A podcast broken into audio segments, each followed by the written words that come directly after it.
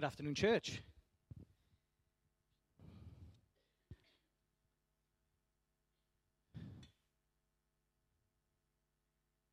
Okay, just getting myself sorted.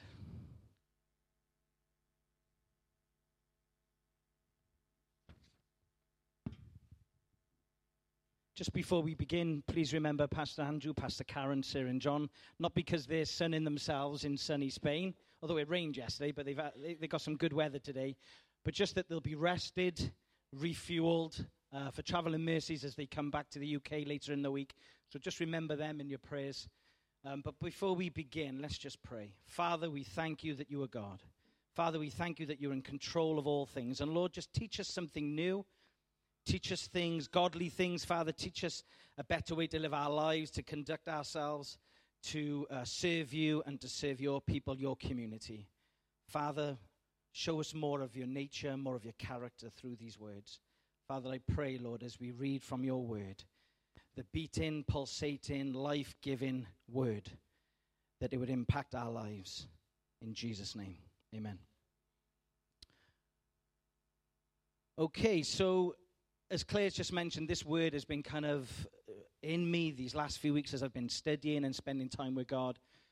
It's just really impacted my own personal life, and it's that that I want to share. Sometimes we've got to experience something, something profound, before we can bring it and share it with others to have that same impact.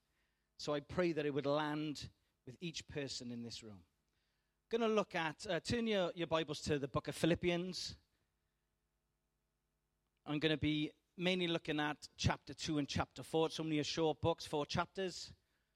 And the kind of start, if you like, if it were a puzzle, I'm going to start giving you some context, some of the straight edge pieces around the edge, and then I'm going to bring the scriptures, which we'll turn to in just a moment, to give you the bigger picture. And so I want to look at a man in the book of Philippians. His name is only mentioned twice in the Bible, once in chapter 2 and once in chapter 4. It's a Greek name. His name is Epaphroditus. And you may or may not have heard of him, but as you can probably tell, it's a Greek name. His name derives from the Greek pagan goddess Aphrodite, who was associated with love, beauty, pleasure, passion, and procreation. The very name Epaphroditus means handsome and charming. Whether he was like me or not is another matter, Thank you. He was a servant of Christ. We can read from the, con- from the text in the book of Philippians that he was a servant of Christ. And despite his Greek name and the origins of his name, he did not let that dictate what he was going to do for God. But he served the church at Philippi and he served Paul, the Apostle Paul, wholeheartedly. His commitment and his faith was second to none. And we'll look at that in just a moment. So that's a little bit about Epaphroditus, his name, his character. Let's just look at Philippi. Philippi was a city, it was known as the gateway to Europe for the gospel. And Philippi had become a very special place to the Apostle Paul. You can read through the text that he refers to it and commends the people at uh, the church at Philippi time and time again, commending them for their giving, for their faithfulness, for the continuing works that they do. Philippi, due to its popular trade route, it was a large and prosperous city situated in Macedonia, which was the northern region of Greece. And like many places at this time, it had become colonized by the Romans. In fact, it become, it become known as Little Rome. I find it interesting that in this letter, Paul was actually imprisoned in Rome, writing to a place called Little Rome. I just find that fascinating, that little link there. But anyhow, in fact, the Roman Emperor Augustus gave the place a very pompous name. It was this Colonia Julia Augusta Philippensis. But thankfully, the people called it Philippi for short. And I'm glad I haven't got to keep saying that over and over again. But the context here for what I want to speak on is that Paul's letter to the church in Philippi was during his time under house arrest. So Paul is in Rome under house arrest. He can't quite go, come and go as frequently as he used to. He was pending trial. Um, and, but what's incredible about this is though he was physically restrained somewhat, he was still spiritually released. He was able to write letters, encouraging letters to the church. And what happens here is that the, the church in Philippi hear of Paul's arrest. And this gentleman, Epaphroditus, has his here I am, send me moment. And he travels approximately 810 miles, mostly by land, but also by sea, from Philippi to Rome. And it doesn't say that he traveled with any companions. It, it, seems that he travels alone. He takes with him some money and some care packages to assist Paul in his ministry. You see, this letter was an encouragement letter to the church at Philippi. But this same letter continues to encourage us, the church, today. Just to give you, uh, maybe this will be a bit more helpful in terms of the distance traveled, it was the equivalent of traveling from here in Newport to Berlin. It was quite a journey. It took days and days and days. So now that we kind of understand a little bit about Epaphroditus, his name, his character, the place that we're referring to in Philippi, and the context of this letter, let us look now at Philippians chapter 2, verses 25 to 30. I'm reading from the NLT. Philippians 2, verses 25 to 30. It says this. Meanwhile, I thought I should send Epaphroditus back to you. He is a true brother, co worker, and fellow soldier. I'll come, come back to that in just a moment. Reading on, and he was your messenger to help me in my need. I am sending him because he has been longing to see you, and he was very distressed that you heard he was ill. And he was certainly ill. In fact, he almost died. But God had mercy on him and also on me, so that I would not have to have one sorrow after another. So I am glad, sorry, so I am all the more anxious to send him back to you, for I know that you will be glad to see him, and then I will not be so worried about you.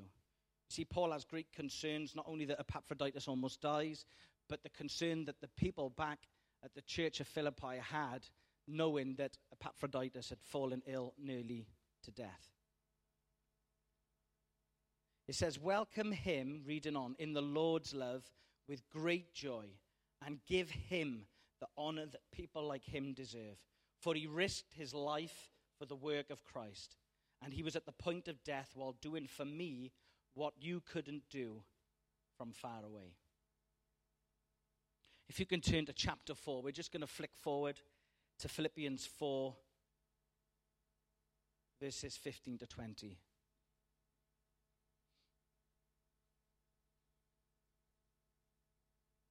It says, As you know, you Philippians were the only ones who gave me financial help when I first brought you the good news and then traveled on from Macedonia. No other church did this. Even when I was in Thessalonica, you sent help more than once. I don't say this because I want a gift from you, but rather I want you to receive a reward for your kindness. At the moment, I have all I need and more. I am generously supplied with the gifts you sent me with Epaphroditus. They are a sweet smelling sacrifice, acceptable and pleasing to God. And this same God who takes care of me will supply all your needs from his glorious riches, which have been given to us in Christ Jesus. Now, all glory to God the Father forever and ever. Amen. So, there we have the picture, we have the scene, we have this man, Epaphroditus, committed, servant hearted, traveling from his local church to see Paul, taking some care packages with him. And right at the start of the text that I read from chapter 2, I said that I would come back to this. So these are my three points. Epaphroditus, the three qualities that Paul commends him of these. He was a true brother. Ladies, you can put sister if you wish. But he was a true brother. Epaphroditus was a co worker. And Epaphroditus was a fellow soldier. So, point one, true brother. What, what is the text saying to us with this endearing comment from Paul to Epaphroditus? He is a true brother. The word true brother used here isn't just a term for friendship, it's more deep rooted than that. It's an expression of where we get the Greek word koinonia from. It's a word to mean to have communion with God and others. God is the common thread in this relationship. This koinonia, this communion and fellowship with God and one another. It can literally translate this whatever happens to you happens to me. And I love this because koinonia wasn't just a term uh, referenced uh, in Christian circles, it was also a term used to describe two people in business together. And so that translation stands true. If things go well for one business partner, it goes well for the other business partner. If a business is failing and going down, it goes down and is failing for the other one, yes? Whatever happens to you happens to me. It's a kindred experience. There's no separation. And so Paul is saying, Epaphroditus, whatever happens to you happens to me. And whatever happens to me happens to you. It matters. It's not a let's catch up for coffee, have a quick chat, and go type of friendship. This is fellowship. And I think fellowship has been diluted in Christian circles to friendship, and it's not the same thing. It's a spiritual connection, it's deeper. So let's cultivate fellowship, not friendships. Let's be, go beyond the surface level and go deep in our walk with each other. Who challenges you? Who inspires you? Who speaks life into your life and into your situations? Who do you meet with? Who do you connect with that encourages your walk in the faith? You can do things in isolation and get before God, and that is absolutely scriptural. Jesus went away on his own and spent time, but Jesus also said to the disciples, spend time connecting with one another. People of different cultures, different backgrounds, different races, different creeds, working together to forge fellowship. Friendship, to a degree, won't necessarily get you through the difficult times in your walk with God. Because meeting with a friend and having a coffee and talking about the weather will not get you through whatever spiritual dry season you are going through. You need fellowship more than friendship. God spoke to me, and I wrote this down this morning. The British are very good at talking about the weather, but not so much about the one who made the weather. Isn't it that thing we do? Well, what, let's talk about the weather.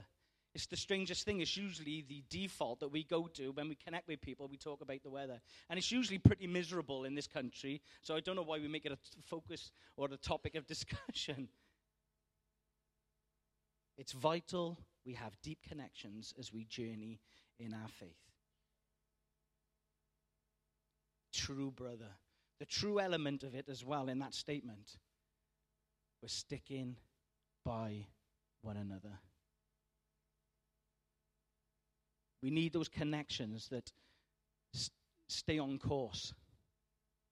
Jackie talked about getting on the same wavelength, if you like, the same path, the same rail as God. Because he says, I never leave you or forsake you. But God has placed people in our, lives as well that should stick with us, who shouldn't leave us and abandon us when we go through difficult times. And there are moments, yes, we let one another down. That's going to happen. But actually, who are those people in your life who can inspire you and stick with you and challenge you, even when you want to hear it or not. True brother. My second point Paul says Epaphroditus is a co worker. A co worker is defined as someone who works along someone else to achieve the same pur- purpose, to achieve the same outcome. And Paul recognizes that Epaphroditus is not uh, in this for any selfish means or personal ambition, but recognizes that the work that he is doing is for the kingdom of God and for the glory of God. What are we doing in turn in our service to God, not only within the church, but in our spheres of influence, in our workplaces, in our communities, in our everyday life? What are we doing in our service to God? What are we committing to Him that we will do? Where are you serving? What ministry has God placed on your life? You see, it's not just about what God wants to do in your life, it's about the people you journey with. It's so important that as we're trying to um, work for God, work for the kingdom, do great things, do good works, do all the right things, and neglect the people we're journeying with. We can be so focused, so task orientated, and t- so task focused, we forget the people who we're doing the life with, the people we're doing the ministry with, the people that are challenging us and equipping us. Because in turn, the people who you serve with is the very opportunity to do fellowship with. The people you serve with is an opportunity to forge fellowship with. They're not people just making up the team. The people in your min- area of ministries, the people in your life, your family, the people in your workplace, the people in your community are not there just to make up the numbers. They are there so that you can have an influence in their life, so that you can impact something godly, some godly wisdom, some godly insight, some godly instruction, so it changes and impacts their life. And when you commit your life and your work to God, your words will not fall short. Your words will have an impact because you're sowing seeds in good soil, landing and growing. Book of James talks about faith without works is dead. We need to be co workers. Yes, having faith, but without works it is dead. Be a practical servant. Put your hand to the plow. Do something with your something. Whatever it is that God's blessed you with, whatever gifts, abilities, and talents He's put in you, whatever those treasures are, use them for God's glory. Do something with your something.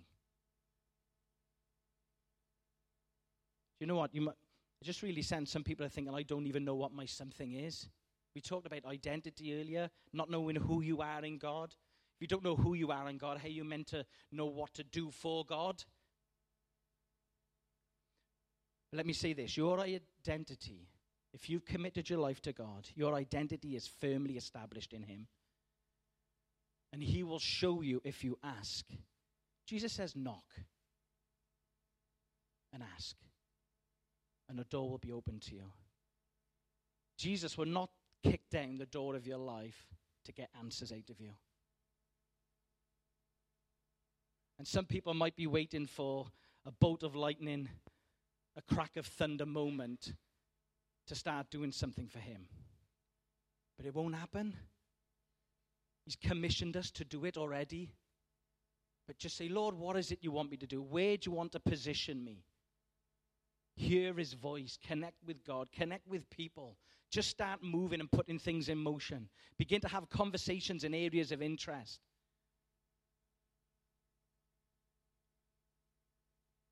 Start speaking to other people of same common goals and, and plug yourself in.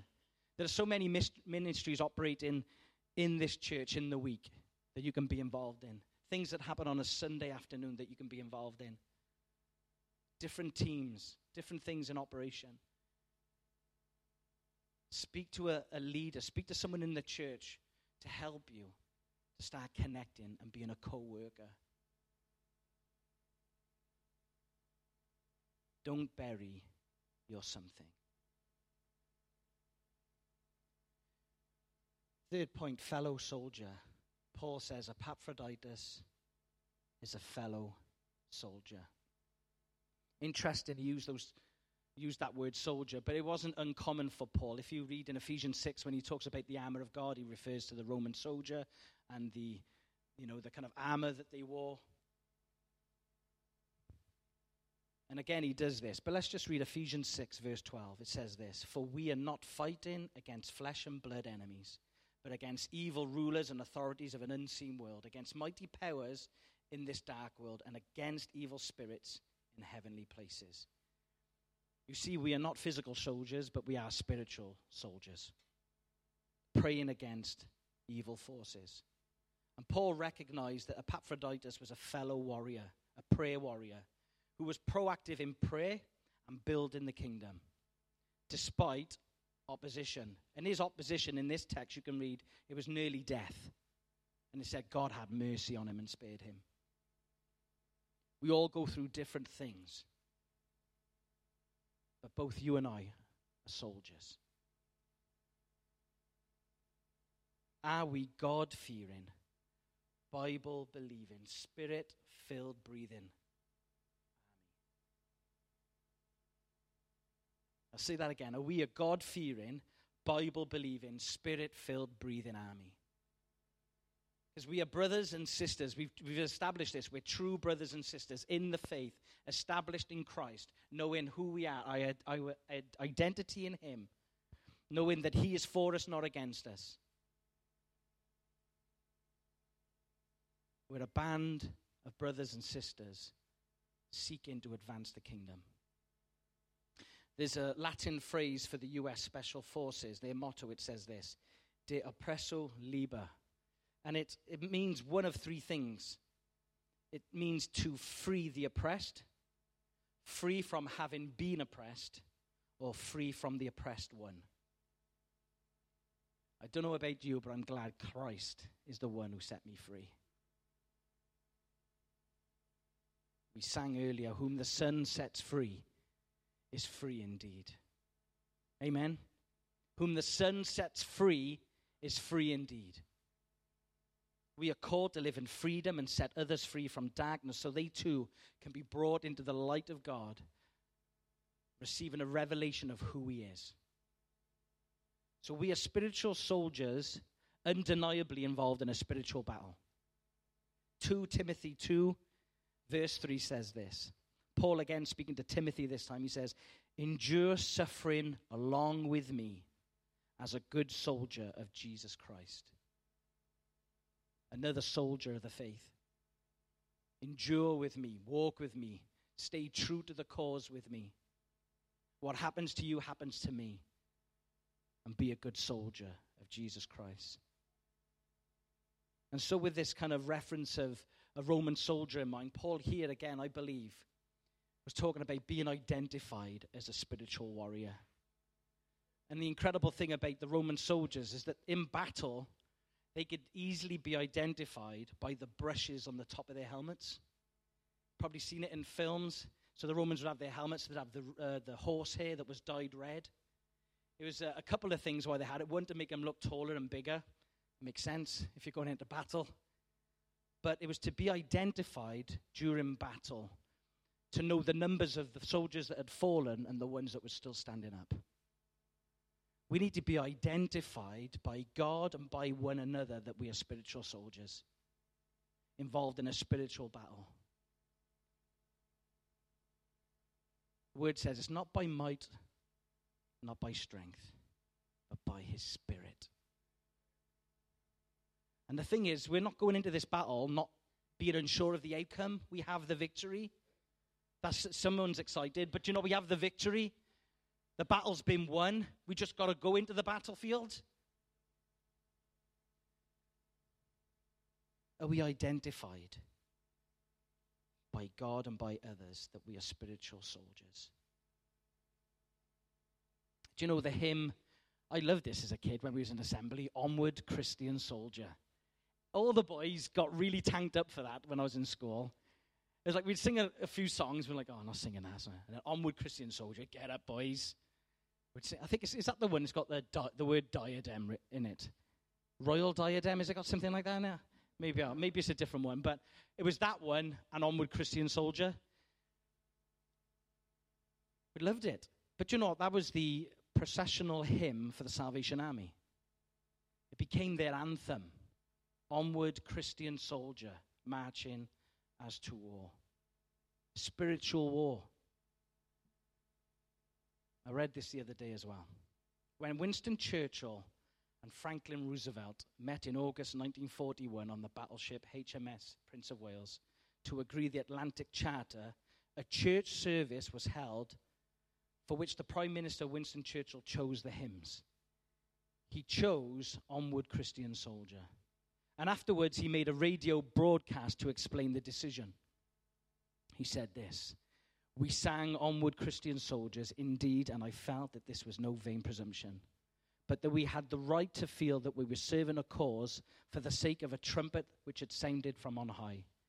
when I looked upon that densely packed congregation of fighting men of the same language, the same faith, the same fundamental laws, of the same ideals, it swept across me that here was the only hope, but also the sure hope of saving the world from measureless degradation. We're in a spiritual battle, and the battlefield is full of measureless degradation. The depravity, the decay of society, of family culture, everything that we see that is around us that we know isn't right, that we know when we measure it up to God, it doesn't stand right. That is what we are fighting for. That is the battlefield. And we need to be identified as spiritual warriors at this time. This is not the time for sitting back and kicking our shoes off, but for standing proud for who we are as Christians, being fellow soldiers. And Epaphroditus was commended for being this by Paul. Matthew 16, verse 8, Jesus said this I will build my church, and the powers, or it may read, the gates of hell shall not prevail against it. Jesus is building his church, he's established the kingdom. He's asking us to go in, just like the Israelites with the promised land, to possess it, to take it. But what's crucial about being a fellow soldier is these couple of things. Are we spending quality time in his presence? Knowing the commanding officer's voice, knowing our master's voice, knowing that the one who has brought us the victory, do we know his voice? Are we spending time knowing his presence? Are we spending time in prayer and intercession? Are we making the time to pray strategically into situations to bring down strongholds? What's been incredible the, about the word prayer is how we've been able to explore as link groups what prayer is, and that we've assumed we've known what prayer is all our Christian lives. But actually, it's hearing people's experiences of prayer. Has this changed my prayer life? And reading about the different ways we can access God and pray and wait on Him and contemplate and listen. And not just blurt out our prayers, but to wait on Him. When we hear His voice, we know what to pray.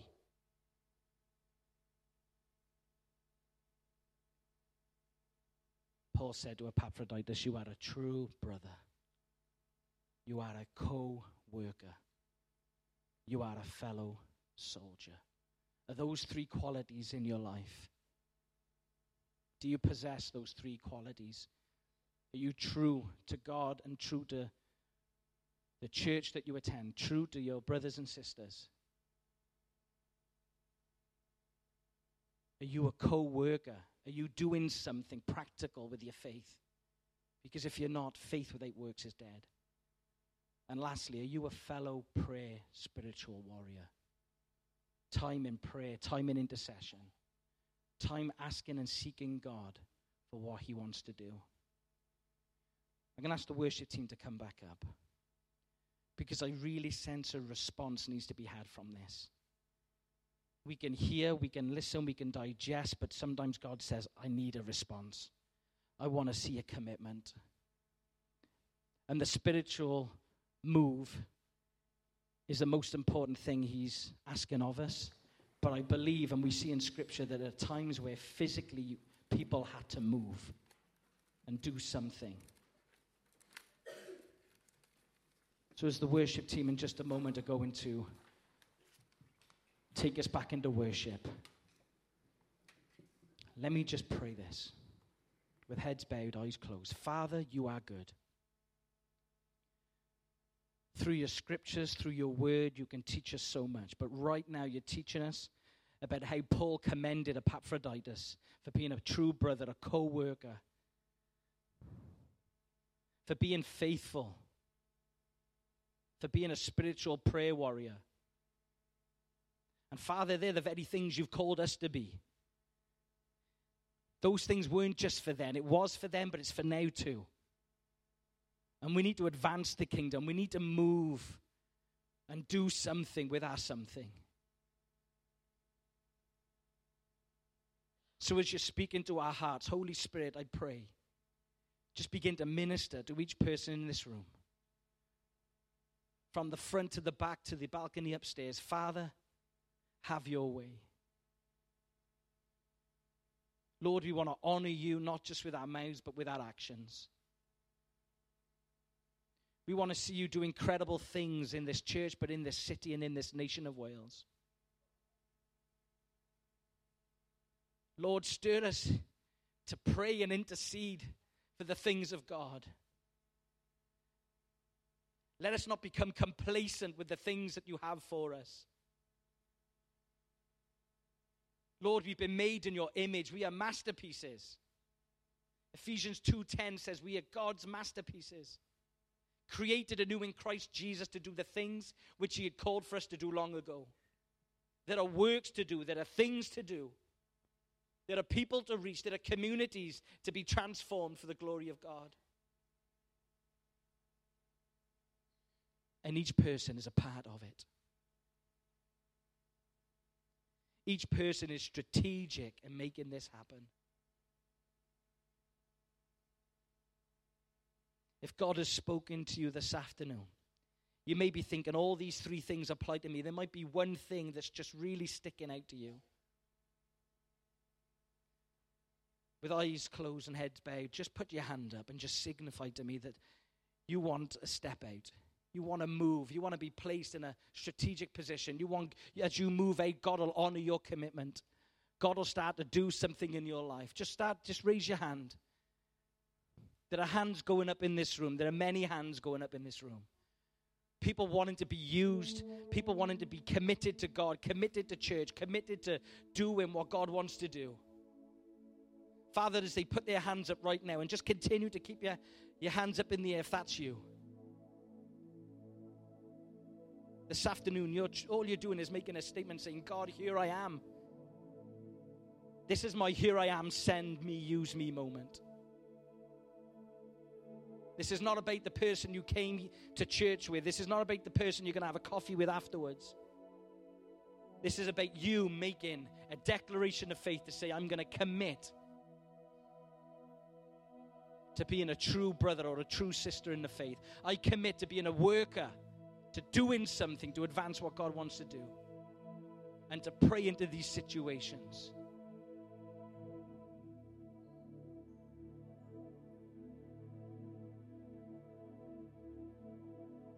Soldiers need to be brave. Soldiers need to be committed. I'm going to ask you to do something else. If you've put your hand up as the worship team begins to lead us, I want you to come forward. Don't let the pews in this building be a restriction to you and what God wants to do in your life. Move out of the pew and come forward. Come on, just start to come. We got the leaders here. If there are people on the prayer team, I ask you that you would join us. We're going to pray for these people. If you want prayer yourself, just let someone know. And as we worship, Father God, I pray you do something incredible. This would be a landmark moment. This would be a significant move. As they position themselves, as they come forward, Lord, that is their declaration of faith that they are asking you, Father, to do something incredible inside them.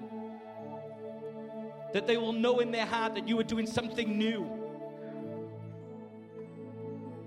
Lord, pour new wine into new wineskins. Fill them afresh with your spirit. Shake off complacency.